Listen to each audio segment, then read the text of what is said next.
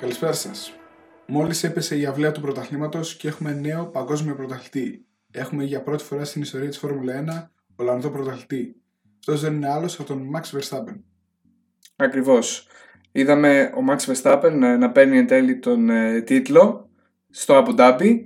Ένα πολύ ιδιαίτερο ε, φινάλε, θα πω εγώ, ε, και πάρα πολύ αμφιλεγόμενο φυσικά. Ε, γίνεται χαμός.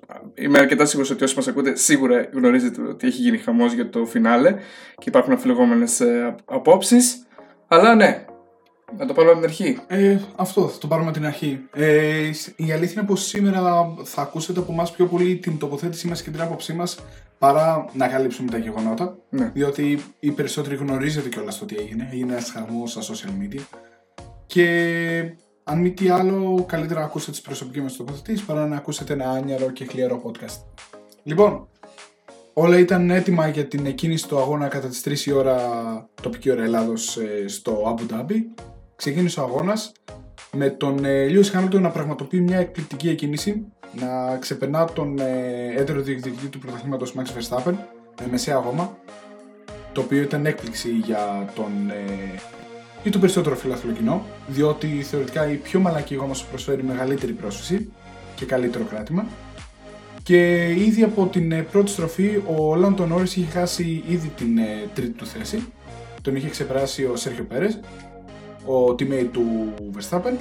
Και πάρα πολύ γρήγορα τον ξεπέρασε το σκύλο του Νόρις και ο Κάλο Σάινθ. Με αποτέλεσμα να μονομαχεί ο Λάντον Νόρις με τον Σάρλ ε, Λεκλέρ.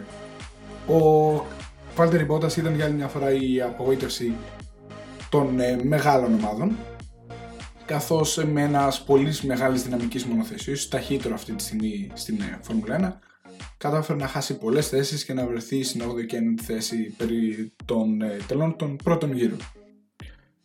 Ναι, ε, η τέτοια επίσης το ενδιαφέρον είναι ότι ο Verstappen με τον Hamilton είχαν μια διαφορά στην αντίδρασή τους με το που ε, έγινε η εκκίνηση. Ο Max Verstappen τα αντανακλαστικά του ήταν 0,35 ενώ του Hamilton ήταν 0,25 του δευτερολέπτου ε, εκατοστά. Ε, και έτσι λοιπόν ο Hamilton ήταν καθαρά μπροστά στο τέλος της ε, πρώτης στροφής. Βέβαια μετά είδαμε στη διάρκεια του πρώτου γύρου είδαμε τον ε, Max Verstappen να αντεπιτίθεται ουσιαστικά ε, και είδαμε στα φρένα να κάνει ένα dive bomb. Ακριβώς. Ε, μια κίνηση στην οποία φημίζεται πολύ συχνά ο Ολλανδό ναι. πιλότο. Την οποία Εννοείται. μάλιστα την έμαθα τον παλιό teammate Daniel Ricciardo, ο οποίος το έκανε πολύ συχνά. Στο τέλος μεγάλης ε, ευθείας που υπάρχει στο Abu Dhabi, μια από τις μεγαλύτερες ευθείες που υπάρχουν στο πρωτάθλημα, κατάφερε να πάρει το slipstream, δηλαδή την ε, μειωμένη αντίσταση του αέρα και να κολλήσει πίσω από τον ε, Lewis Hamilton και να προσπαθήσει να το προσπεράσει βοτώντας τα φρένα στην εσωτερική. Η αλήθεια είναι πως παρόλο που πριν την αρχή της τροφής ο Max Verstappen βρισκόταν πιο πίσω, κατάφερε να ξεπεράσει τον ε, να βουτήξει τα φρένα και να βάλει το μονοθέσιο του ώστε να υπερπεράσει τον ε, Βρετανό πιλότο. Αλλά ο Βρετανός πιλότος ε, θεώρησε ουσιαστικά ότι τον πέταξε εκτός πίσας που δεν μπορώ να πω ότι διαφωνώ ναι, ούτε ιδιαίτερα. Εγώ, ούτε εγώ. Ακριβώς. Αλλά η αλήθεια είναι πως επέλεξε, δεν επέλεξε να κάνει αυτό που συνήθως κάνουν οι περισσότεροι πιλότοι Φόρμουλα 1, δηλαδή να φρενάρει πιο νωρίς, ώστε να έχει περισσότερη πρόσφυση μετά από τον αντίπαλό του στροφή και να έχει καλύτερη έξοδο και να ξεπεράσει τον ε, Max Verstappen. Και από εκεί που είχαν δύο δευτερόλεπτα, δύο, συγγνώμη, δύο δέκατα διαφορά μεταξύ τους, ξαφνικά ο Lewis Hamilton έκοψε όλο το στροφή, όλη τη στροφή, όλο το εισάκι, το πέρασε και βρισκόταν μπροστά από τον ε, Max Verstappen δύο ολόκληρα δευτερόλεπτα. Αυτό εδώ ουσιαστικά τρέλανε τόσο τον ε, Max Verstappen όσο και την Red Bull και προσπάθησαν να πιέσουν για κάποια ποινή του Hamilton. Η αλήθεια είναι πως στην δική μου άποψη δεν ξέρω αν χρειαζόταν απαραίτητα κάποια ποινή, αλλά σίγουρα χρειαζόταν κάποια προειδοποίηση ή μαύρη και άσπρη σημαία που αυτό μπορείς να το, μπορούν να το κάνουν οι αγωνοδίκες σε έναν οδηγό τρεις φορές σαν προειδοποίηση μέσα στον αγώνα, αλλιώς μετά έχετε ποινή. Ο Λιούι Χάμιλτον όχι απλά δεν τιμωρήθηκε, δεν προειδοποιήθηκε για τίποτα για το γεγονός αυτό και απλά συνέχισαν τον αγώνα κανονικά μέσα στις αντιδράσεις και την ε, θύελα διαμαρτυριών ε, του Max και της ομάδας του. Ναι, ουσιαστικά υπήρχε και όλα στη σκέψη αν ε, θα άφηνε ο Lewis Hamilton θα έδινε την θέση του πίσω στον ε, Max Verstappen το οποίο δεν έγινε βέβαια και κατά τη γνώμη μου καλά ε, όντως καλά κάνανε και δεν ε, άλλαξαν θέσεις. Το μόνο το οποίο εγώ έχω να σχολιάσω γι' αυτό είναι ότι απλώς απέκτησε ε, μεγάλο πλεονέκτημα ο Χάμιλτον όσον αφορά τη διαφορά που απέκτησε από το Max Ακριβώς. Verstappen. Είχαν μπει Αυτό. δύο δέκατα πριν και έγινε δύο δευτερόλεπτα η διαφορά. Μιλάμε για δεκαπλασιασμό της διαφοράς. Ναι, ουσιαστικά αυτό ήταν το μόνο θέμα, ότι απέκτησε ένα ε, πλεονέκτημα, το, το άδικο πλεονέκτημα ήταν αυτό, ε, στη διαφορά των δευτερολέπτων στην ουσία. Μετά τι είδαμε; Μετά είδαμε ως τον 10ο γύρο ουσιαστικά τον ε, Lewis Hamilton να δείχνει ως ο πρώην, ε, ο 7 φορές παγκόσμιος πρωταθλητής να δείχνει ότι σήμερα πάω για το 8ο, σήμερα πάω να καταρρύψω το μεγαλύτερο ρεκόρ της Φόρμουλα 1 που είναι του Μίκαλ Σουμάχερ, οι 7 κατακτήσεις. Ήταν, έδειχνε ατρόμητος, έδειχνε ακατανίκητος. Έδειχνε να κατεβάζει τους χρόνους τον ένα πίσω από τον άλλον και να κάνει τον ένα ταχύτερο γύρο πίσω από τον άλλον. Μέχρι που στο 10ο γύρο η Red Bull βλέποντας ότι έχει μείνει ήδη 5 δευτερόλεπτα πίσω μέσα σε 10-11 γύρους αποφασίζει πως δεν γίνεται άλλο αυτή η κατάσταση, πρέπει να αλλάξουμε κάτι. Αποφασίζει και βάζει τον ε, Max στα pit και του βάζει την σκληρή γόμα. Αντιδρά άμεσα στον ίδιο γύρο και η Mercedes και βάζει τον ε, Lewis Hamilton για να κάνει αλλαγή ελαστικών. Αυτό έχει ως αποτέλεσμα ο Lewis Hamilton να βρίσκεται στην δεύτερη θέση, όντας 5 με 6 δευτερόλεπτα πιο μπροστά από τον ε, Max που βρισκόταν στην τρίτη θέση. Πρώτος εκείνη τη στιγμή βρισκόταν ο Σέρgio Πέρε, ο οποίος είχε ελαστικά της ε, μαλακής γόμας, πιο μαλακής που υπήρχε, της κόκκινης, και η αλήθεια είναι πως δεν χρειαζόταν έτσι κι αλλιώς για κάποιο λόγο να κάνει, για κάποιο ιδιαίτερο λόγο να κάνει pit υπό φυσιολογικές προϋποθέσεις, πόσο μάλλον για τη διεκδίκηση του πρωταθλήματος όπου τον ε, κάλεσε η Red Bull όταν θα πλησιάσει ο έτερος διεκδικητής του τίτλου Lewis να τον προσπεράσει να παίξει πολύ σκληρή άμυνα για τον teammate του. Πράγμα που συνέβη κατά τον ε, 19ο γύρο όταν έφτασε η W12 την RB του Σέρχιο Πέρες να φτάνει σε απόσταση αναπνοής για να τον προσπεράσει. Η απόσταση τότε του Max με τον Lewis ήταν στα 7,5 δευτερόλεπτα πριν αρχίσει η μάχη μεταξύ Τσέκο και Lewis. Ναι, ήταν 7,5 ή 8, τέλος πάντων κάπου εκεί ήταν η Κάπου διαφορά. εκεί ήταν. Και στο τέλος της μάχης, ε, όταν εν τέλει κατάφερε ο Λιού Χάμιλτον να περάσει τον Πέρες, η διαφορά τους ήταν στα, στο 1,5 δευτερόλεπτο. Ήταν Είχε στο πέσει 1,5 πάρα πολύ. δευτερόλεπτο, αν θυμάμαι καλά, στο 1,2 και αυτό Ακόμα είχε γίνει πιο λίγο. μόλις σε, εν- σε 1,5 γύρο. Σε 1,5 γύρο έγινε. Δηλαδή, ο, την πρώτη προσπάθεια για να, τον προσπε- να προσπεράσει ο Χάμιλτον τον ε, Πέρες έγινε στον 20ο. Όταν κατάφερε να τον περάσει ολοκληρωτικά ήταν στον 21ο, στα μέσα του 21ου. Ο Σέρgio Πέρες έκανε μια ανεπανάληπτη οδήγηση, ένα, ένα ρεσιτάλ αμυντικής οδήγησης, όπου έκανε τα πάντα για να προστατέψει την ε, Red Bull ε, και τις πιθανότητες για να βγει πρωταθλητής στο teammate του. Έκανε μια άψογη άμυνα. Δηλαδή, παρόλο που κατάφερε να του περάσει στην ευθεία κίνηση τερματισμού και μετά και στην ευθεία, ε, την πολύ μεγάλη ευθεία που υπάρχει κατά το τέλος του πρώτου sector στην πίστα, ο Σέργιο Πέρες κατάφερε να πάρει το slipstream και να περάσει τον Lewis Hamilton στην αμέσως επόμενη ευθεία. Και στο δύσκολο κομμάτι της πίστας, όπου δεν γίνονται εύκολα προσπεράσεις, στο sector 3, στο τρίτο μέρος της πίστας, ο Σέργιο Πέρες πήγε με πολύ αργό ρυθμό, γιατί δεν μπορούσε να πάει και πολύ γρήγορα λόγω των φθαρμένων ελαστικών που φορούσε τους 20 γύρους που ήδη είχε χρησιμοποιήσει τη μαλακή γόμα και δεν άνοιγε όμως με τίποτα την γραμμή του για να μπορέσει να τον ξεπεράσει ο Lewis Hamilton. Με αποτέλεσμα, ο Max Verstappen σε ένα μόλις sector κατάφερε να πάρει 4,7 δευτερόλεπτα. Είναι μια χαοτική διαφορά.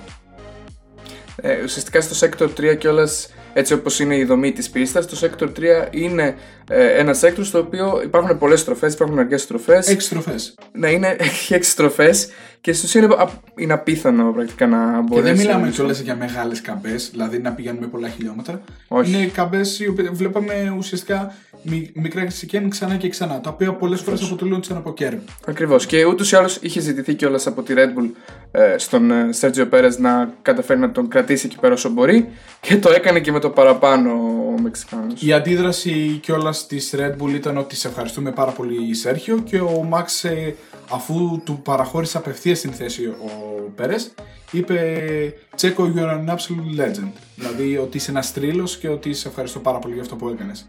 Είχαμε ξανά μάχη θεωρητικά στον 22ο γύρο με τον Μαξ να βρίσκεται 2 μόλις δευτερόλεπτα, 1,5 με 2 δευτερόλεπτα πίσω από τον Lewis Hamilton. Ναι, αλλά όμως όπως είδαμε εν τέλει πάλι ο Max Verstappen δεν μπορούσε να φτάσει στο Lewis Hamilton. Πάλι και με τη σκληρή γόμα, που ούτως ή άλλως μάλλον η σκληρή γόμα δεν ταιριάζει πολύ στη Red Bull.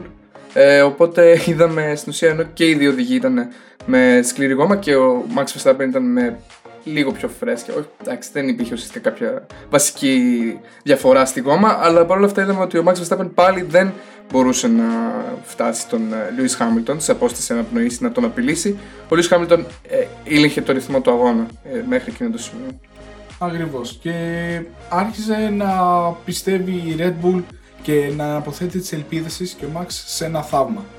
Η αλήθεια είναι πως αρχικά δεν φαινόταν ότι θα έρθει κάτι, κάτι που θα επιφέρει αλλαγή στο σκηνικό. Μέχρι που αρχικά βλέπουμε την εγκατάλειψη του Kimi Räikkönen, ο οδηγός με τις περισσότερες συμμετοχές στη Φόρμουλα 1 μόνο πίσω από τον Rubens Barrichello. Για 20 ολόκληρα χρόνια η αποτέλεσε μέλο τη Φόρμουλα 1. Στον 27ο γύρο έγινε. Ακριβώς, εγκατέλειψε μια άδοξη, ένα άδοξο τέλος για την πορεία του. Αλλά η αλήθεια είναι πως ε, συνηθίσαμε τον ε, ο Ραϊκόν μας συστήθηκε σαν ένας επίδοξο ναι. πρωταθλητής το 2003 και το 2005 με την McLaren Mercedes τότε να παλεύει ενάντια στην ε, Ferrari του Μίχαλ Σουμάχερ και κάθε φορά που βρισκόταν στα προπορευόμενα μονοθέσια, κάθε φορά που έδειχνε ότι είχε το ρυθμό και θα διεκδικήσει πρωτάθλημα, κάθε φορά κατέρε το μοτέρ ή κάποιο αλεξάρτημα της McLaren Mercedes και πάντα εγκατέλειπε αυτή η ατυχία, αυτή η κακοδαιμονία κυνηγούσε πολύ τον ε, Κυμεριακών στα χρόνια του πρωταθλήματος. Τα προβλήματα εξοπιστία. Ακριβώς. Και άλλο ένα συνέβη και σήμερα, κάπως έτσι, στα, σχεδόν στα μισά του αγώνα, έληξε άδοξα η πορεία του. Αντίο Κίμη. Και ακριβώς ένα γύρο αργότερα, συμπτωματικά, ένας ακόμα οδηγός ο οποίος θα πει αντίο όχι στη Φόρμουλα 1, αλλά αντίο στην ομάδα του, ο George Russell, ο οποίος του χρόνου θα οδηγεί για τα χρώματα της Mercedes, εγκατέλειψε και αυτός με μηχανικό πρόβλημα και αναγκάστηκε και αυτός να υποχωρήσει και να αφήσει το μονοθέσιο του στα πίτ και ευχαρίστησε τους μηχανικούς του και όλο το staff που υπάρχει στην ομάδα. Κατά τα άλλα δεν είχαμε δει ουσιαστικά ιδιαίτερη δράση μέχρι εκείνο το σημείο στον αγώνα. Όχι. Από εκεί και μετά, ναι. Δηλαδή ήταν ψηλοδιάφοροι. Βλέπουμε μόνο τον ε, Leclerc με τον Bottas να είχαν ε, μία μάχη. Ναι, και, μα, αυτό... και αυτό όχι κάτι ιδιαίτερο. Όχι και κάτι η αλήθεια ιδιαίτερο, είναι πως ε, δεν πέτυχε πολύ ο αγώνας του Leclerc. Ένας ακόμα αγώνας για το 2021 που δεν πέτυχε στον Ναι. ναι. Σάλτς. Δεν μπορούσε να ξεπεράσει ούτε το Ρικιάρντο για 10-15 γύρους όταν προσπάθησε να εφαρμόσει μια διαφορετική στρατηγική Ferrari, πιο επιθετική. Αντίθετα, ο πιο γρήγορος του υπόλοιπου grid ήταν ο Κάρλο Σάινθ, ο οποίος σήμερα έχει ένα τρομερό αριθμό με τη Ferrari. Από την αρχή του αγώνα ήταν στην τέταρτη θέση, δεν απειλήθηκε ποτέ από κανέναν, κανέναν οδηγό, όποιος και αν πήγε να τον πλησιάσει. Και ίσα Εντάξει, ίσα με πολλές ξέρει φορές- με εξαίρεση το Verstappen βέβαια που εντάξει, ήταν, α, είχαν α, διαφορετικό Ε, κάποια αγώνα. στιγμή, ναι. Είχαν άλλο αγώνα, δεν υπήρχε ανταγωνισμός με αυτούς. Και γύρω στον ε, 39ο γύρο, 38ο αν θυμάμαι καλά, Φοίβο, Ναι. Ε, υπάρχει το Virtual Safety Car, το οποίο έρχεται στην πίστα. Λόγω του Giovinazzi. Ακριβώς. Ο Giovinazzi είναι ένας ακόμα που εγκαταλείπει την Φόρμουλα 1 γιατί δεν του έδωσε νέα συμβόλαιο η Alfa Romeo. Money talks. Εγκατέλειψε ακριβώς. Money talks. γιατί του χρόνου θα προσλάβουν στη θέση του έναν Κινέζο μέτριο οδηγό τη Φόρμουλα 2, τον ε, Ζου. Εγκαταλείπει με πρόβλημα στις σχέσεις στον κινητήρα, δεν άλλαζε.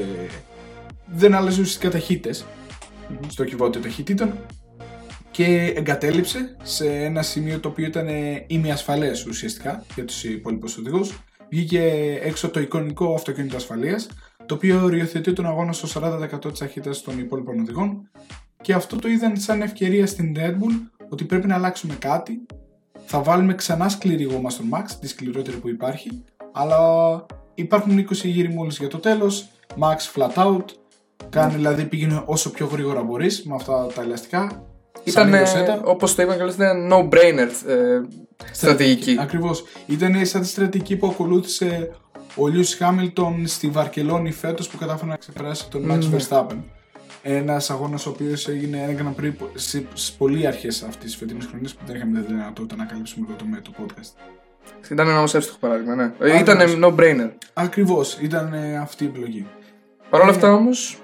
Παρ' όλα αυτά, ε, ο Max ενώ μείωνε, δεν μείωνε τόσο ώστε να μπορέσει να γίνει απειλητικός. Ο Λιούι Χάμιλτον δεν είχε μπει επίσης να πούμε κάπου εδώ. Αποφάσισε η Lewis- Mercedes να μην Ναι, ε, βάλει. γιατί τον ίδιο τον ε, Λιούις τον ε, ρώτησαν και όλο το πώς ήταν τα ελαστικά και είπε ότι αισθανόταν πολύ καλά τα ελαστικά και αυτά που φορούσε πριν και αυτά που φορούσε ε, κατά εκείνη την, τη διάρκεια του αγώνα. Ναι. Ε, ένιωθε πως πήγαινε άψογο και η αλήθεια είναι πως με τους χρόνους με τους οποίους κατέβαζε ο Λιούι Χάμιλτον. Δεν μπορούσε να το αφισβητήσει κανείς κιόλας αυτό. Ακριβώς. Ναι. Πήγαινε άψογα τα ελαστικά του. Μάλιστα, κάποια στιγμή έκανε ένα team radio ουσιαστικά στην Mercedes ότι. Ότι. ο- θυμάσαι, Φίβο. Α, ναι, τώρα θυμήθηκα. Που του ρωτάνε ότι αν έρθει safety car, θέλει να σου βάλουμε τα σκληρά ή τα μεσαία Μπράβο, ελαστικά. Αυτό έγινε κιόλας πριν γίνει το Virtual Safety Car. Ακριβώς, έτσι, ναι. Και είπε ότι ό,τι θέλετε, εγώ και τα ελαστικά που έχω μια χαρά τα νιώθω. Ναι, ναι. Και δεν μπήκε ποτέ για πει. Μμμ. Και η, ο αγώνας κύλησε, φτάσαμε στον 50ο γύρο, όπου εκείνη τη στιγμή οι δημοσιογράφοι του Sky Sports, γιατί αποφασίσαμε με το φίβο από αυτό το κανάλι να το δούμε, γιατί θεωρείται το πιο έγκριτο και η μεγαλύτερη παραγωγή στη Φόρμουλα 1.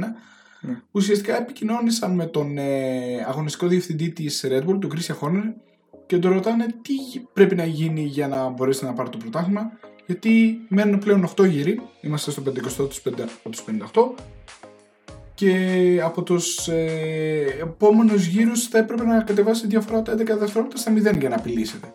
Και λέω ότι αυτή τη στιγμή τα δίνουμε όλα, αλλά περιμένουμε ένα θαύμα. Και αυτό Περιμένουμε- το ναι. θαύμα ήρθε πραγματικά από το πουθενά. Και εδώ είναι η στιγμή που θα μιλήσουμε για άλλη μια φορά για αυτόν τον αγωνοδίκη, αυτόν τον Μάικλ Μάση, Τον Αλιτάρχη. αυτός ο Ελτέρξ ο οποίος μάλλον δεν γνωρίζει που βρίσκεται. Είναι, δηλαδή πραγματικά θα μας κάνει να ξεχάσουμε αυτά που γνωρίζουμε για τη Φόρμουλα 1 τόσα χρόνια. Έρχεται που λέτε λοιπόν η εγκατάλειψη του Νίκολας Λατίφη στον 53ο γύρο. Στο, προς το τέλος της ε, πίστας, στο Sector 3, ο Νίκολας Λατίφη χάνει το πίσω μέρος της ε, Williams και εγκαταλείπει, χτυπάει τις μπαριέρες και χάνει όλο το προέστεο ε, μέρος του μονοθεσίου. Και πρακτικά εγκαταλείπει στην πίστα πάνω ουσιαστικά. Οπότε είναι ένα πολύ επικίνδυνο σημείο εκεί. Και πέρα. επειδή τα φρένα του εκείνη την ώρα κάπνιζαν, βγήκε οι πυροσβεστήρες για να μπορέσει να μην υπάρξει κάτι περαιτέρω πιο επικίνδυνο για τον Καναδό πιλότο. Και μείωση ορατότητας δηλαδή. Φυσικά. Και έχουμε ένα μονοθέσιο το οποίο είναι μισό στην πίστα, μισό εκτός. Έχουμε θραύματα και έχουμε και καπνό από τον πυροσβεστήρα. Και τι αποφασίζει ο υπέροχος Μάικλ Μάση, ενώ με κάθε αφορμή, κάθε φορά αποφάσισαν ότι για λόγους ασφαλείας πρέπει να βγάζουμε κόκκινη σημαία. Όχι, δεν χρειάζεται κόκκινη σημαία. Θα βγάλουμε μια κίτρινη σημαία και ένα safety car να γυρίζουν γύρω-γύρω. Δεν είχε καμία λογική. Ήθελα, αν ήθελα να σώσουν για παράδειγμα την εμπορικότητα, βασικά δεν είναι αν ήθελα να σώσουν την εμπορικότητα. είναι και Ήταν θέμα- no-brainer να βγάλεις κόκκινη σημαία. Ακριβώς, για δύο ναι. πολύ βασικούς λόγους. Η ασφάλεια, υπήρχαν θράσματα στην πίστα, υπήρχε μονοθέσιο στην πίστα. Σκεφτείτε κάποιος να έχανε τα φρένα εκείνη τη στιγμή, ακόμα και με 100 χιλιόμετρα να πήγαινε. Απλά να έκλωναν τα φρένα. Γιατί βρισκόμαστε στο τέλος του αγώνα και τα φρένα λιώνανε. Είναι πολύ λογικό. Και ταυτόχρονα υπήρχε και μειωμένη ορατότητα στην πίστα. Νομίζω κόκκινη σημαία ήταν η Ήτανε καλύτερη απόφαση. Η καλύτερη απόφαση, επιβεβλημένη. επιβεβλημένη. Ναι. Δηλαδή είναι δυνατόν σε επιβεβλημένες καταστάσεις να μην επιλέγεις να βάλεις κόκκινη σημαία. Ναι, ακριβώς αυτό συζητάμε. Αυτό ακριβώς δηλαδή μας εξώθησε, μας μας τρέλανε ο Μάικλ Μάση. Και κάνει το εξής. Αποφασίζει ότι safety car. Ε, εν τω μεταξύ, με το που βγαίνει το safety car, είναι πολύ άτυχος ο Λιούι Χάμιλτον, καθώς τον πρώτο γύρο που βγαίνει, αποφασίζει ε, ουσιαστικά.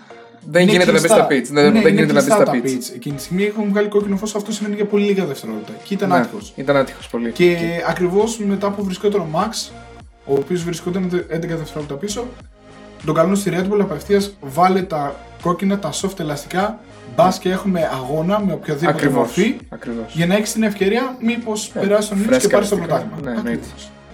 Και τι γίνεται, ο, στον επόμενο και στον ε, παρα- ε, παρεπόμενο γύρο, δηλαδή στο 54 και στον 55ο γύρο, δεν βάζουν μέσα τον Λουί. Μετά ίσως φοβόντουσαν ε, μην χάσουν Μην τη χάσουν τη θέση. θέση τους από το Η Verstappen. αλήθεια είναι πως στον 54ο γύρο ο Max δεν είχε καλύψει τη διαφορά με τον Lewis παρόλο που υπήρχε το safety car. Η διαφορά ήταν στα 22 δευτερόλεπτα. Βέβαια στο safety car μεταβάλλεται πολύ εύκολα η διαφορά. Ναι. Αλλά το θέμα είναι ότι εκτός ότι βρισκόταν πολύ πίσω ο Max, δεν μπορούσε να αυξήσει και το ρυθμό του για να πλησιάσει τον Lewis εν μέσω safety car. Ναι. Και βρισκόμαστε όλοι στην αγωνία και στην αμονή. Θα δούμε να τελειώνει ένα πρωτάθλημα. Πίσω από ένα Εντάξει. safety car. Αυτό είχε να συμβεί το 2012. Ναι, ναι. Λέ- Δεν είναι ότι θα το βλέπαμε πρώτη φορά στη ζωή μας. Το έχουμε ξαναδεί. Έχουμε δει πολλούς αγώνες να τελειώνουν πίσω από το safety car. Απλά διακυβόταν ο τίτλος του πρωταθλητή και η εμπορικότητα. Από τότε δηλαδή που εισχώρησε η Liberty Media και η Netflix στο, Στο, τέτοιο, στο Κόσμος της Formula 1. Formula 1. Στον κόσμος της Formula 1. ναι. Έχουν αλλοιωθεί πολλά. Πώς θα το πούμε, προτερήματα, να πούμε ηθικές αξίες, γενικότερα αλλοπρόσαλε αποφάσεις οι οποίες γίνονται στο βωμό της Θα πω, εμπορικότητα. ναι, ό- όχι, εντάξει, δεν πεις μια χαρά. δεν Και θα τις πω. τηλεθέσεις. Ναι, ναι ακριβώς αυτό. Σαν άλλη φυγένεια έχει γίνει η Φόρμουλα 1. Και ο Μάικλ Μάση αποφασίζει βασικά, εν- ενημερώνει πρώτα την ε, Red Bull και λένε τι θα γίνει Μάικλ, θα έχουμε αγώνα επιτέλους. Δεν γίνεται αυτό το πράγμα και ο... βγαίνει η απόφαση ότι αρχικά ότι τα μονοθέσια τα οποία ήταν ουσιαστικά μαζί με τους προπορευόμενους, τα οποία όμως είχαν δεχτεί ένα γύρο, πι- ε, ήταν ένα, ήδη, Ήταν ήδη ένα γύρο πίσω στην ουσία, ναι. όταν υπάρχει καθεστώς αυτοκινήτου ασφαλέ, αυτά τα μονοθέσια πρέπει να περνάνε τους προπορευόμενους, να ολοκληρώνουν ένα ολόκληρο γύρο και να βρίσκονται πίσω τους προπορευόμενους και Και μετά τότε φύγει να φύγει το safety car ακριβώς. Ακριβώς. Και η- στην αρχή η Red Bull, βασικά η FIA, όχι η Red Bull, δίνει την εντολή ότι δεν θα γίνει κάτι τέτοιο. Άρα δίνοντάς μας περισσότερο στοιχείο ότι μάλλον θα τελειώσουμε υπό το αυτοκίνητο ασφαλής ή θα έρθει κάποια κόκκινη σημαία και θα έχουμε στατική κίνηση. Αντιθέτως, δεν συνέβη αυτό. Λίγο αργότερα ε, τηλεφωνεί, επικοινωνεί βασικά ο Christian Toto Horner. Wolf. Ο Α, Toto για τον Wolf. Wolf, Ναι, θα ναι, πεις. μίλησε ο Toto Wolf, ο οποίος ζητάει από την FIA ότι τι γίνεται, πρέπει να μείνει έξω το αυτοκίνητο ασφαλείας. Δεν απαντάει ε, ο Μάικλ Μάση. Michael Masi. Ένα γύρο αργότερα ρωτάει ο Christian Horner τι θα γίνει και λέει δώσ' μου μερικά δευτερόλεπτα Ναι, ναι, και ναι. ξαφνικά μέσα στην μεγάλη ευθεία που βλέπουμε στο τηλεοπτικό πλάνο μαθαίνουμε αρχικά μέσα σε ένα πλακά, ένα, ουσιαστικά, στην ηλεκτρονική έδειξη βασικότερα ότι τα 5 από τα 8 μονοθέσια τα οποία έχουν δεχτεί γύρω από τους προπορευόμενους θα ξεκινήσουν να κάνουν τον γύρο για να βρεθούν πίσω τους προπορευόμενους για να έχουμε αγώνα. Καταρχήν αυτό το πράγμα το βλέπουμε πρώτη φορά στην ιστορία της Φόρμουλα 1. 5 τα 8. Διάκριση, κανονικότατη. Δεν υπάρχει αυτό το πράγμα. Δηλαδή θα μας τρελάνει τελείως ο Μάικλ Μάση. Βγάζει αποφάσεις οι οποίες δεν υπάρχουν στους κανονισμούς. Α ήταν και τα άλλα τρία μονοθέσια πίσω από το. Ver- Αυτά ήταν μπροστά από το Verstappen ώστε να βγαίνουν και αυτά. θα πω. Μα ναι, είναι, είναι, είναι γελίο αυτό Είναι που γελίο. έγινε. Ήθελαν να μειώσουν πώς τελείως τη γίνεται διαφορά. τα 5 τα 8 Ναι. μονοθέσια. Και μάλιστα αφού λέει να φύγουν, δεν αφήνει να ολοκληρώσουν ούτε καν ένα sector. Όχι να βρεθούν πίσω από τους προπορευόμενους, δεν αφήνει καν να ολοκληρωθεί κάποιο κομμάτι. Αποφασίζουν ότι το safety car θα μπει μέσα και θα έχουμε ένα τελευταίο γύρο για το πρωτάθλημα. Ακριβώς αυτό. Όπου έχουμε από το πουθενά πριν το safety car να είναι 11 δευτερόλεπτα μπροστά ο Χάμιλτον από τον Max με και τους δύο και σκληρή γόμα και τώρα ξαφνικά να έχουν καταστρατηγηθεί όλοι οι κανονισμοί, όλοι, να έχει, τους έχει διαλύσει ο Μάικλ Μάση και ο, ο Verstappen να βρίσκεται πίσω τον Χάμιλτον για ένα και μόνο γύρο με τελείως φρέσκα καινούρια ελαστικά ε, μαλακά, Μαλακά. και ο Χάμιλτον με φθαρμένα 30 και 40 γύρων σκληρά. Βασικά Πάνω από 40 κάτι γύρους, Ναι, πάνω ναι, από 40 μπήκε στο 10 γύρους. και είμαστε στον 50 Ακριβώς δεν έκανε άλλο πετσό από ήταν, Χάμιλτον. ήταν στο 27ο γύρο. Βέβαια, ο Χάμιλτον είναι ένας άριστος διαχειριστής των ελαστικών και τα έχει κρατήσει σε πολύ καλή κατάσταση, όπως φάνηκε στο τελευταίο γύρο. Ναι, είχε πολύ καλή διαχείριση, όπως θα πούμε τώρα σε πολύ λίγο. Και η αλήθεια είναι πως βιάστηκε η λογική, βιάστηκε η λογική του κανονισμού. Ο Μάικλ Μάση σήμερα μετά από αυτές τις γελιότητες πρέπει να αποτελέσει παρελθόν. Σίγουρα. Και Λιγότερο. είχαμε έναν τελευταίο γύρο με δράση. Ναι, αυτό ήθελε. Ο Αυτό Michael Masi. θέλανε θρησκά Αυτό θέλαμε απλά όλοι κιόλας. Αλλά όχι με τον τρόπο αυτό. Ήταν ένας τρόπος ο οποίος διέλυσε απλά την. Ε... Μα οι κανονισμοί λογική υπάρχουν και για το- κάποιο λόγο, Βασίλη. Ακριβώς, για να ακολουθούνται. Υπάρχουν για κάποιο λόγο. Για να Κάθε ακολουθούνται. παιχνίδι έχει κανόνες του οποίου πρέπει να Ναι. σεβόμαστε. Άμα όμως τους καταρρύπτεις με το έτσι θέλω, επειδή έχεις αυτή την εξουσία και ο λόγος που το κάνεις είναι για την εμπορευματοποίηση του αθλήματος, ακριβώς όπως είπες και προηγουμένως, ε, τα αποτελέσματα θα είναι αυτά. Controversial αποφάσεις και να δίνεις το πρωτάθλημα στο λιγότερο τελευταίο γύρο. controversial. Το Δηλαδή, λιγότερο πραγματικά, controversial, ναι. Σήμερα είναι, είναι απόφαση σκάνδαλο. Και δεν λέμε σήμερα ότι φταίει ο Μάξ ή ο Λιώης, όποιος και να το πει Οι οδηγοί δεν, δεν ευθύνονται. όχι. Ούτε οι ομάδες ούτε οι οδηγοί. Σήμερα κάνανε τα πάντα και οι δύο ομάδες και οι δύο οδηγοί κάνανε ό,τι περνούσε από το χέρι τους για να δούμε τις καλύτερες δυνατές αποδόσεις και από τους δύο οδηγούς και από τις δύο ομάδες. Κάνανε τα πάντα. Είχαν και τις στρατηγικές έτσι. Τις, ε, Ο καθένας είχε διαφορετική στρατηγική, ναι. δώσαν τα πάντα και είδαμε ένα πολύ δυνατό αγώνα. Αλλά δεν ήταν απλά αρνητικός πρωταγωνιστής του Μάικλ Μάς, ήταν ε, κάτι το οποίο ήρθε από το πουθενά. Ένας αγωνοδείξο ο οποίος Ακριβώς. ήρθε από το πουθενά. Δεν υπήρχε στη Φόρμουλα 1 αυτός ο απίθανος. ήρθε ξαφνικά στη Φόρμουλα ένα 42χρονο αγωνοδίκη, ο οποίος αποφασίζει με βάση τι τι λέει το τηλεοπτικό του συμβόλαιο. Δεν, ε, δεν μπορώ να κατανοήσω. Δεν μπορώ. Δυστυχώς. Δεν μπορώ να τον ακολουθήσω. Και η αλήθεια είναι πως πρέπει να μην τον ακολουθήσει και η Φόρμουλα 1. Πρέπει να αποτελέσει παρελθόν. Τη στιγμή που μιλάμε, κατά 99,9% ο Max είναι πρωταθλητής. Έχει πάρει το πρωτάθλημα, Ναι. έχει γίνει απονομή. Απλά έχει γίνει και μια, τύπη, έχει γίνει μια ένσταση από την Mercedes η οποία έχει απόλυτο δίκιο στην ένστασή της.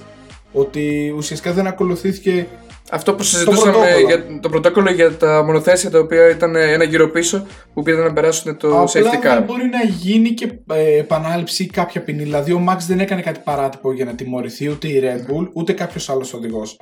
Και δεν μπορεί να επαναληφθεί και ο αγώνας γιατί έχουν ε, εγκαταλείψει κάποια μονοθέση, υπήρξαν τεχνικά προβλήματα, έχουν ε, καεί ελαστικά. Δηλαδή, δεν μπορούμε να ξαναέρθουμε στην επανάληψη. Δεν υπάρχουν και οι συνθήκες, αλλά δεν υπήρξαν ε, ουσιαστικά και κάποια γεγονότα για να μπορούμε να πούμε ότι υπάρχει επανάληψη. Είναι λάθος του μεγάλου αγωνοδίκη.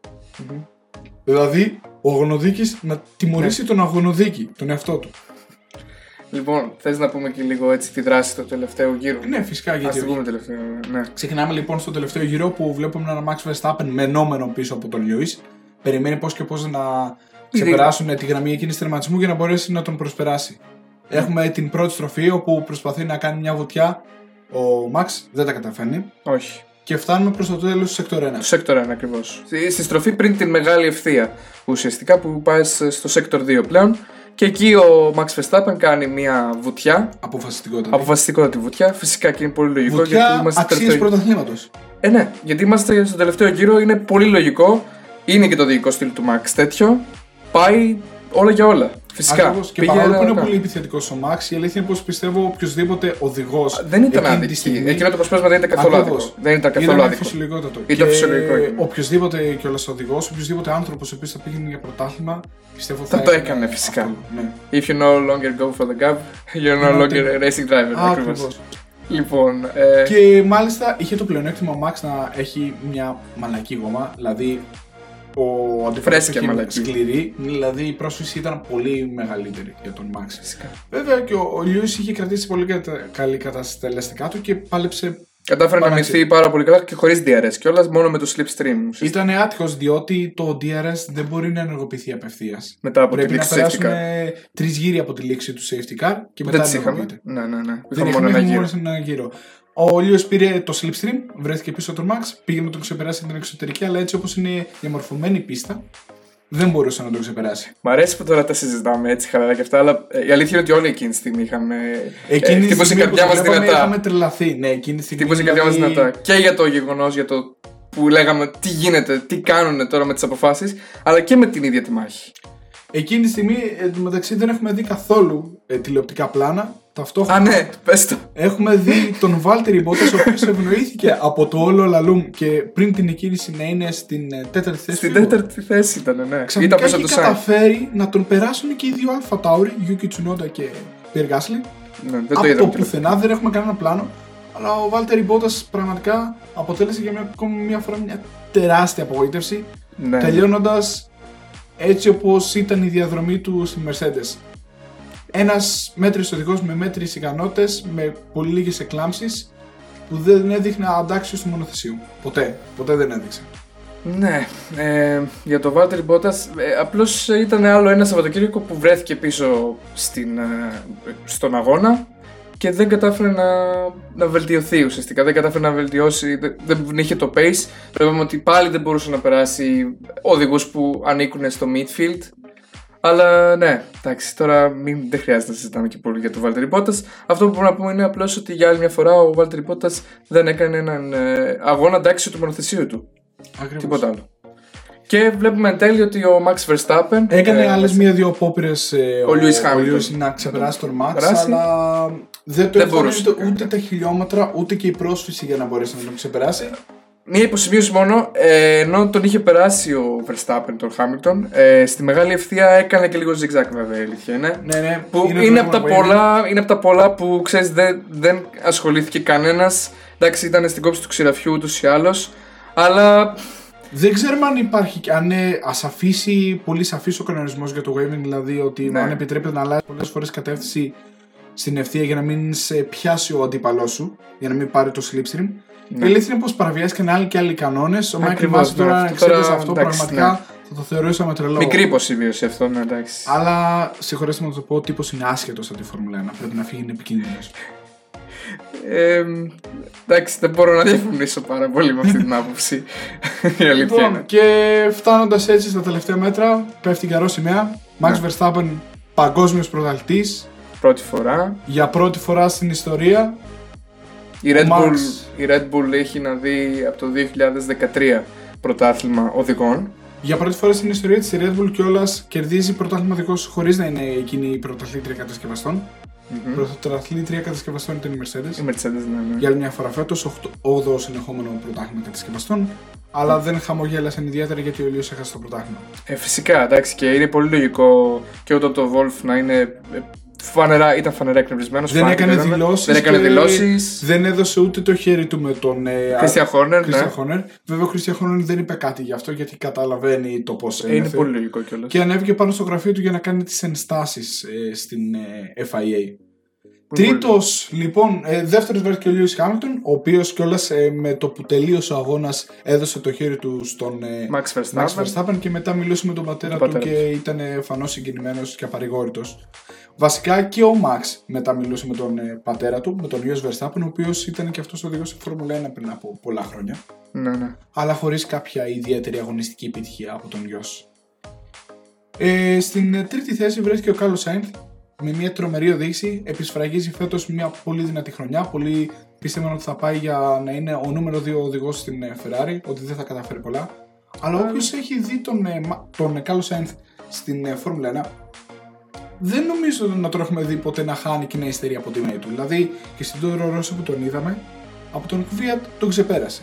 Στη Ρενό που ήταν τους αντιπάλους που είχε είτε τον Πάλμε είτε τον ε, Χούλκεμπεργκ, δεν θυμάμαι καλά, ναι. οποιονδήποτε τον είχε αντίπαλο τον ξεπέρασε. Όταν πήγε στην ε, McLaren, Στην ξεπέρασε McLaren, τους αντιπάλους εντάξει. του. Ναι, ναι, ναι. Και στη Ferrari στην πρώτη χρονιά ξεπερνάει τον ε, Charles Leclerc, ο οποίος ήταν θεωρητικά το βαθμολογία. νούμερο 1 για την ε, Ferrari.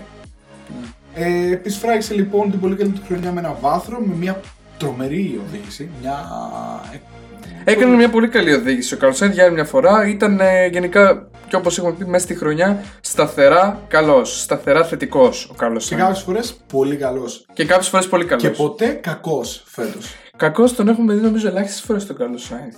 Δηλαδή, εγώ Γενικότερα τώρα στην ιστορία. να θυμηθώ λίγο Αζερμπαϊτζάν μόνο κάποιες φορές που είχε κάποια προβλήματα. Ίσως, ναι. Ίσως ναι, δηλαδή κατά τα άλλα ο Καρλ Σάινθ ήταν, ήταν Δεν μπορούμε σταθερά να καλός. θυμηθούμε πάντως ε, κάποια στιγμή του φέτος που να πούμε ότι έκανε κακό αγώνα ή να έκανε κακό, ένα μεγάλο λάθος.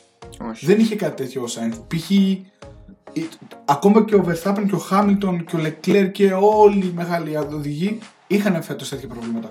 Ναι. Το Σάινθ δεν το θυμόμαστε για κάτι τέτοιο. Συγχαρητήρια στον Ισπανό, τρομερή οδηγή. Πολλά συγχαρητήρια και είναι ο οδηγός ο οποίος τερματίζει στο- στη βαθμολογία οδηγών ε, μετά, τους, ε, μετά τις δύο Red Bull και τις δύο Mercedes, τους οδηγούς δηλαδή. Πέμπτος στο Βέβαια, πρωτάθλημα ξεπεράσει οδηγών στον τελευταίο Ναι. αγώνα τόσο τον Λάντο Νόρι όσο και, και τον Charles ε, Leclerc. Charles Leclerc. Ναι. Σήμερα εκπληκτική οδήγηση, εκπληκτικό αποτέλεσμα, να πούμε εκπληκτική Εκπληκτικό αποτέλεσμα στρατηγική. θα πω. Και Γενικότερα. ευνοήθηκε λίγο λόγω των. Ναι, εντάξει, τέλος Αλλά πάντων. ναι, γενικότερα εκτός του είπατε στρατηγική ήταν άψογη και πραγματικά πιστεύω θα γυρίσουν σήμερα πανευτυχείς στην Αλφα Τάουρι, Ναι. στο Φιρέντσε, στην Ιταλία, στην έδρα της ομάδας, διότι η Yuki Tsunoda και Pierre Gasly κατάφεραν να πάρουν την τέταρτη και πέμπτη θέση. Μμμ. Ε, αν δεν κάνω λάθος, Φίβο παίζει να είναι η καλύτερη Καλύτερη, ναι, καλύτερη finish. Ε, Ε, το η οποίο- Άπωνα μετά τον Καμούι Κομπαγιάση που είχε πάρει το 2012 νομίζω στη Καμούι Σουζούκα Κοβαγιάσας στη Suzuka με την είχε πάρει ένα- Ζάμπερ Φεράρι τότε βάθρο. Αν Ναι, θυμάμαι καλά. ναι, ναι, ναι, όχι καλά το θυμάσαι. Νομίζω στην Πολύ καλά. τελευταία νίκη του Τζέμσον Μπάτον με την McLaren. 2012. Έχω αυτή την εντύπωση. Το 2012 έχω την εντύπωση ότι ήταν Φέτελ Μάσα στη Σουζούκα. Είσαι σίγουρος; Είμαι αρκετά σίγουρος γιατί θυμάμαι ότι ο Μάσα έκανε πολύ καλές τελευταίες εμφανίσεις στη Ferrari τότε.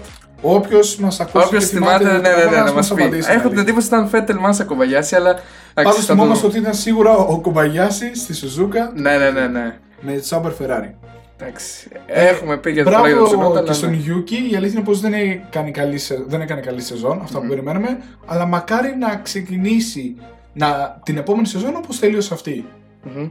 και να αποδείξει ότι αξίζει να είναι στη Φόρμουλα 1. Pierre Gasly, εντάξει. Έκτο και καταϊδρωμένος ο Valtteri Έκτος ο Μπότα Valtteri Bottas, στο τα τελευταίο είπαμε. του αγώνα στη Mercedes, από του χρόνου οδηγεί την Alfa Romeo.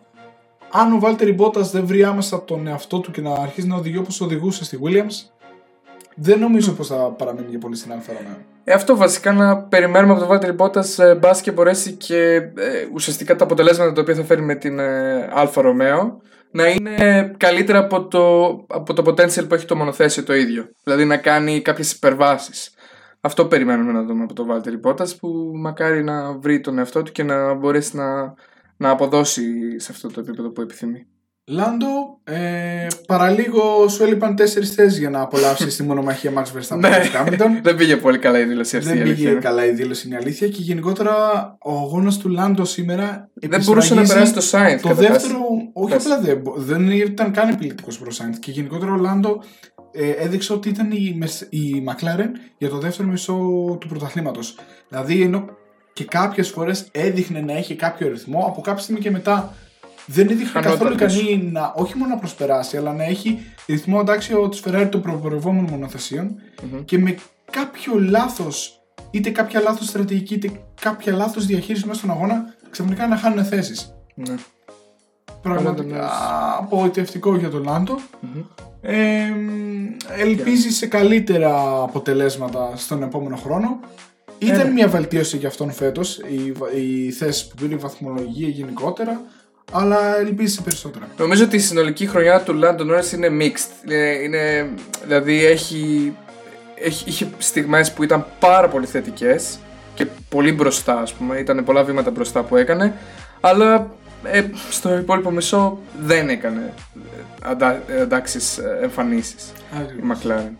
Στην ε, 8η και 9η θέση οι δύο Αλπίν, Αλόνσο και ο Κον, μια γενικότερα ε, επιτυχημένη χρονιά εγώ θα τη θεωρούσα για την Αλπίν. Καμία σχέση νομίζω με την ε, Renault πέρσι. Που, Ακριβώς. Ναι. Κατάφερε να πάρει την ε, πέμπτη θέση η Αλπίν και να είναι γενικότερα αξιόπιστη, ιδίως επίσης οι οποίες Ναι. έχουν μεγάλη, υψηλή, ε, μεγάλη ταχύτητα. Αν και την νίκη της την, την ε, έκανε στην πίστα με τη χαμηλότερη ταχύτητα. Στο ναι, Καρόνι, ναι, ναι, στον τη Καρόλη. χαμηλότερη μετά από το Μονακό. Ε, αλλά είχε και βάθρο με τον Φερνάντο Αλόνσο, είχε και άλλο βάθρο με τον Έστεμπαν Οκόν. Είναι γενικότερα Νίκη μια- ουσιαστικά, ναι. Ακριβώς. Είχε και νίκη, είχε και βάθρα. γε- Γενικότερα. Μια, ε, νίκη Μια- και βαθρα όχι νίκες. Ε, γενικότερα μια επιτυχημένη χρονιά η οποία προσφραγίστηκε και με την πέμπτη θέση στο πρωτάθλημα κατασκευαστών. Του χρόνου που αλλάζουν οι κανονισμοί, στοχεύει στην τριάδα η Αλπίν, το έχει ανακοινώσει κιόλας. Έχει ανακοινώσει ένα μακροπρόθεσμο πλάνο με μεγάλες επενδύσεις. Εντάξει, είχε το Φερνάντο Αλόνσο που είναι ο Φερνάντο Αλόνσο, δεν χρειάζεται να πούμε κάτι για το Φερνάντο Αλόνσο. Και ο Κον Πολύ έδειξε. τέτοιο. Και αυτό θα έλεγα ότι ο Έστεβαν Οκόν έδειξε γενικότερα ότι. ε, Το έχει. Το έχει, ναι, είναι πολύ καλός οδηγός και καλά έκανε που ξανά ήρθε στη Φόρμουλα 1 γιατί είχε χάσει μία χρονιά ε, τη θέση του κιόλας από. την- Υποσημείωση για όσους δεν το ξέρετε κιόλας, Ναι, ναι. ο μάνατζερ του Εστεμπάν Οκόν είναι ο Τότο Γολφ. Ο Μμμ. αγωνιστικό διευθυντής της Mercedes.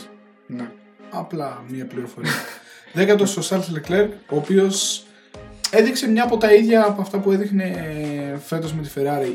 Δηλαδή είχε κάποιες εκλάμψεις που και που, λα- είχε πάρει και κάποια βάθρα, έφτασε και κοντά στην νίκη στο Στη νίκη στο Silverstone Silverstone, ναι. στην Αγγλία, όπου οδηγός στον αγώνα στον 50ο γύρο.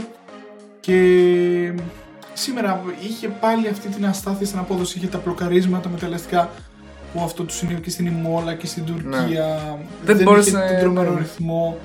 Δεν δε, δεν απείλησε τον Λάντο Νόρις. Και ενώ πολλές φορές φέτος και ευνοήθηκε αυτά. από την ίδια την ομάδα με αλλαγές θέσεων με τον Κάρλο Σάιντ για να έχει υψηλότερα πλασαρίσματα, κατάφερε να τερματίσει πίσω το βαθμολόγιο των Ισπανών με σταυλό του. Μμμ. 11ο ο Σεμπάστιαν Φέτελ, ο οποίος φέτος μέτρησε και ένα πόντιο στον Πακού και το κυρώθηκε άλλο ένα στην Ουγγαρία. Ναι, δυστυχώς. Ε, 12ο Ντάνιελ Ρικάρντο, μια Ε, τρομερά δεν- απογοητευτική Πολύ χρονιά. απογοητευτική χρονιά, δυστυχώς. Ποτέ δεν έδειξε. Α, είχε, Με ξέρεις στη Μόντσα. ε, στη Μόντζα κέρδισε τον αγώνα, αλλά γενικότερα έδειξε μια πολύ κακή απόδοση. Να Είναι στρώ- μια χρονιά που σίγουρα θέλει να ξεχάσει ο Ντάνιελ. 13ο ο Λαν Ρόλ σε έναν τελείως αδιάφορο αγώνα. Και 14ο ο Μίξο Μάχερ, ο μοναδικός από τις Χά που τερμάτισε σήμερα. Η άλλη Χά δεν εκκίνησε ποτέ του Νικήτα Μαζέπιν, διότι βρέθηκε θετικός στον Στον κορονοϊό. Εγκατέλειψαν ο Σέρχιο Περέ, ο οποίος εγκατέλειψε τρεις γύρους πριν το τέλος υπό το καθεστώς αυτοκινήτου ασφαλεία, γιατί η ομάδα του υποστήριξε ότι έρχεται πρόβλημα στον κινητήρα. Ε, οπότε το κάνανε προληπτικά γιατί δεν θέλανε ουσιαστικά να. θέλα- Θέλανε να έχουν ένα τελευταίο γύρο στη Red Bull. Προφανώς. Δεν θέλει να εγκαταλείψει μέσα στην πίστα. Δεν θέλω να καταλήξει μέσα στην πίστα ακριβώς. Ε, και έκανε τα πάντα σήμερα για τη του και ο Μαξ σήμερα θα πρέπει να πίνει νερό στο όνομα του Σέρχιο. Ή τεκίλα. γιατί είναι Οτιδήποτε. μεξικάνο. Ναι, ωραία. Ή όπως όταν έρθει τα γενέθλιά του, όπως είπε και ο Σεβάστιαν Φέτελ, Φελής να βιντά Τσέκο. Ακριβώς. Ε, και ούτως ή άλλως δεν διεκδικούσε η Red Bull πλέον το πρωτάθλημα κατασκευαστών. Οπότε δεν υπήρχε κανένα λόγο να το ρισκάρουν και γι' αυτό το Σέρτζιο Πέρε ουσιαστικά έχει κάνει τη δουλειά του και με το παραπάνω ε, στην πίστα. Οπότε ήταν αυτή η απόφαση και νομίζω ότι ίσως και καλά κάνουν. Δεν ξέρω. Ναι. Νομίζω ήταν απλά μια απόφαση σεβαστή, νομίζω αυτό. Λατίφη εγκατέλειψε. εγκατέλειψε. Ο, ίσως το πρόσωπο του αγώνα εξελιχθεί διότι αυτός έφερε το αυτοκίνητο ασφαλείας. Όχι ότι έφυγε κάπου ο άνθρωπος στην πραγματικότητα. Δηλαδή. Απλά από εκεί και απλά μετά έγινε ένα έγινε- συνηθισμένο λάθος που γίνεται πολύ συχνά στους αγώνες. Απλά αυτό προκάλεσε το αυτοκίνητο ασφαλεία που προκάλεσε όλα τα σχόλια και Όλη αυτή Έγινε την το- αλλαγή, την ανατροπή κιόλας. σε συναισθήματα. Εκτός και ο Τζιοβινάτζι, που ο οποίος, ε, όπως είπαμε, σταματάει τη Φόρμουλα 1 προσωρινά, θα δείξει άμα θα επανέλθει. Και Οριστικά εγκατέλειψε- και μετά ο Κίμη, ο Ναι. οποίος τελείωσε η καριέρα του, και ο Τζόρτζ Ράσελ, ο οποίος αλλάζει και ομάδα. Θα πάει στη Mercedes, ακριβώς. Φίβο, θες να κάνει Κάνω καλά σχόλια. κάποιο σχόλιο; Η αλήθεια είναι πως είχαμε μια συναρπαστική σεζόν.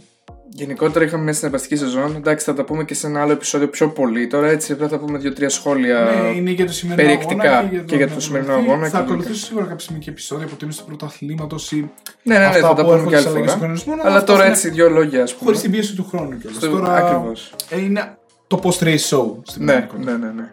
Ε, εγώ απλώς θα έλεγα ότι ήταν ε, ουσιαστικά μια σεζόν πολλά, είχε πολλά πάνω κάτω ε, για τους, Σκαμπανεβάσματα. ε, πολλά σκαμπανεβάσματα ακριβώς.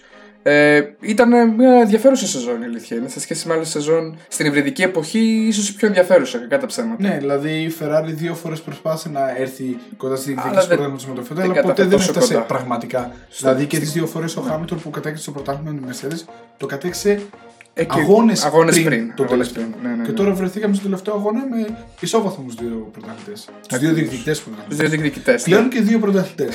ναι, ακριβώς. Είναι αλήθεια. Ακριβώς. Εγώ ε, να σου πω, περίμενα η αλήθεια είναι ότι ε, στο Abu Dhabi φαινόταν, στον αγώνα εννοώ, ότι ο Lewis Hamilton φαινόταν ότι θα το έπαιρνε το όγκο και θα περνούσε τον ε, Michael Schumacher. στα Ακριβώς. πρωταθλήματα. Το περίμενα. Δηλαδή Και εγώ φαινόταν. και σε αυτό το Το, πράγμα. φαινότανε, παιδιά, φαινότανε στην πίστα, ήταν κυρίαρχος. Ε, Ήταν άρεστος, η εμφάνιση άψογος. πρωταθλητή. Ήταν εμφάνιση πρωταθλητή. ναι, Ακριβώς έτσι αυτό όπως το το είπες. κλεισέ. Ήταν η Αυτό το εμφάνιση κλεισέ, θα το πούμε, εντάξει. Ναι, Ήταν εμφάνιση γιατί πρωταθλητή. Πραγματικά έχει το ρυθμό. Ναι. Είχε το Είχε το μονοθέσιο, ρυθμό, τα είχε είχε το όλα, μονοθέσιο, τα τα είχε είχε όλα εκτός από τύχη που είχε σε όλα τα προηγούμενα πρωταθλήματα. Ακριβώς. ο Λιούι Χάμιλτον γενικότερα είναι ένας οδηγό ο οποίος είναι, αν μη τι άλλο, Λίγο εκτό από τυχερός. ικανός. Εκτός από. Είναι ικανός. και ίσως ο πιο τυχερός οδηγός που έχω δει με βάση τις συγκυρίες που έχουν γίνει πολλές φορές σε αγώνες του. Αλλά η τύχη πήγαινε και με τους ικανού, δεν λένε. Πηγαίνει και με τους ικανού. Ακριβώς. Πρέπει να τη διεκδικήσει η τύχη σου.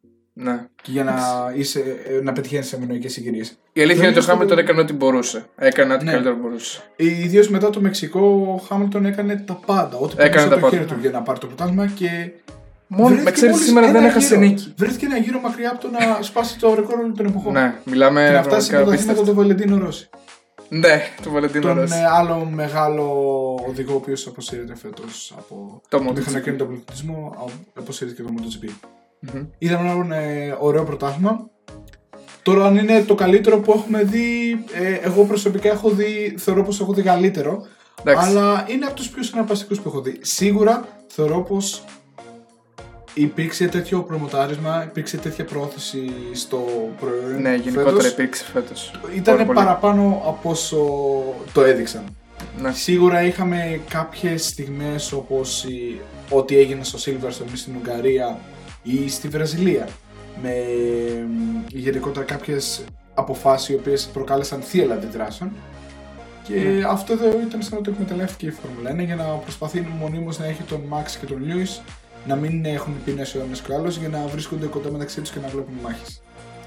Α ελπίσουμε από του χρόνου πάντως να έχουμε περισσότερες ομάδες να διεκδικούν το πράγμα και περισσότερους οδηγούς. Να έχουμε ακόμα περισσότερο ενδιαφέρον. Μακάρι, ναι. Α, ε, εγώ αυτό που ήθελα να πω ε, σχετικά με το τέτοιο είναι ότι δυστυχώς δεν μας άρεσε ακριβώς ο τρόπος που το πήρε ο Verstappen. Ε, ακριβώς για, για τις αποφάσεις του Michael Masi. Ακριβώς. Ε, και Στην να ουσία τονίσουμε αυτό. αυτή τη στιγμή πως ούτε εγώ ούτε ο Φίβος είμαστε φίλαθλοι ή μας αρέσει πολύ ο Μάξ ή ο Λιούις. Α, ναι, δεν αυτό είμαστε, ισχύει. Δεν είμαστε μ, ουσιαστικά. Κα- με τίποτα κανέναν τα από τους δύο. Με κανέναν από τους δύο δεν Ακριβώς. είμαστε. Δεν διατηρούμε συμπάθεια για κάποιον από τους δύο. Όχι. Προσπαθούμε απλώς να πούμε την άποψή μας και όσο πιο αντικειμενικά γίνεται στις αποδόσεις των δύο οδηγών και όσο πιο αντικειμενικά. και λέμε ουσιαστικά τις απόψεις μας για τις αποφάσεις των αγωνιστικών. Ακριβώς. Στην ουσία αυτό. Δυστυχώς αυτό, δηλαδή το φινάλε ε, εμένα Αμαυρώθηκε. προσωπικά με χάλασε. Αμαυρώθηκε. Αμαυρώθηκε, ναι, αμαυρώθηκε. Δώσαν το πλεονέκτημα στο Max Verstappen που δεν μπορούσε αλλιώς να διεκδικήσει σήμερα τον τίτλο. Δεν μπορούσε σήμερα να περάσει ο Lewis Hamilton. Ε, και έτσι όπως ήρθαν οι συγκυρίες ε, και με το γεγονός ότι ουσιαστικά θέλανε στο τελευταίο γύρο να κρυφθεί το πρωτάθλημα, με αυτές τις αποφάσεις τουλάχιστον που πάρθηκαν, είδαμε αυτό το πράγμα. Και έτσι ο Max Verstappen δεν, ε, ε, δεν άφησε την τύχη του να, Να πάει πάρουμε χαμένη. ένα hashtag για τον αγώνα. Τι hashtag. Μάικλ Μάση περαιτήσου. Ναι, και ένα άλλο hashtag is that Latifi; Εγώ αυτό θα πω. Όσοι Όποιος- ξέρουν για το is that Glock το Ακριβώς. 2008 είναι έτσι ένα reference. Ναι, μίστη της Φόρμουλα 1. Αυτά. Δεν έχουμε Νομίζω να ότι προσθέσουμε μπορούμε να τίποτα. τελειώσουμε. Ναι, είναι ένα... Το καταλαβαίνετε, είναι πολύ λογικό να γίνει τόσο μεγάλο το επεισόδιο. Εντάξει. Και θα μπορούσε να γίνει πολύ μεγαλύτερο. Απλά Ναι, ναι, είπαμε ναι. να το κάνουμε. Σχετικά μικρό, ναι, και σύντομο, ναι. Αυτά λοιπόν. Λοιπόν, ελπίζω να μην σας άφησε τουλάχιστον πικρή γεύση, όσο άφησε ας πούμε, λίγο σε εμάς το φινάλε του πρωταθλήματος. Ε, και πραγματικά εντάξει, ε- ελπίζω να, να δει καλύτερες μέρες στο σπορ, διότι είδαμε με ένα ανταγωνιστικό πρωτάθλημα, αλλά είδαμε κάποιες ηθικές αρχές να ε, μην. Ε, ε, πώς το λένε, να, Μη διέπονται. να μην διέπονται, μπράβο, ακριβώς. Να μην διέπονται. Ε, ο πρώτος αγώνας της νέας χρονιάς θα διεξαχθεί τέλη Μαρτίου, αν θυμάμαι. Ναι, ναι, ναι, 20 με 22 Μαρτίου τώρα θα έχουμε ξανά Grand Prix το 2022 με τη νέα Ωστόσο θα χρονιά. προκύψουν πολλές εξελίξεις. Ωστότε εμείς σίγουρα θα έχουμε αφιερώσει κάποιο επεισόδιο για τη Φόρμουλα 1 και την αποτίμηση του πρωταθλήματος και της Ναι, ναι, δεν υπάρχει περίπτωση. Θα συζητήσουμε και για ό,τι έχει συμβεί μέσα στη χρονιά. Ωστότε δεν έχουμε κάτι άλλο να προσθέσουμε. Νομίζω που και εγώ δεν έχουμε κάτι άλλο. Βασίλη, τα πάμε όλα νομίζω. Αυτό. Οπότε- Από τον Φίβο Δημητρίου. Και από τον Βασίλη Παπουτσί, Να είστε όλοι και όλες καλά. Γεια και χαρά. γεια σας.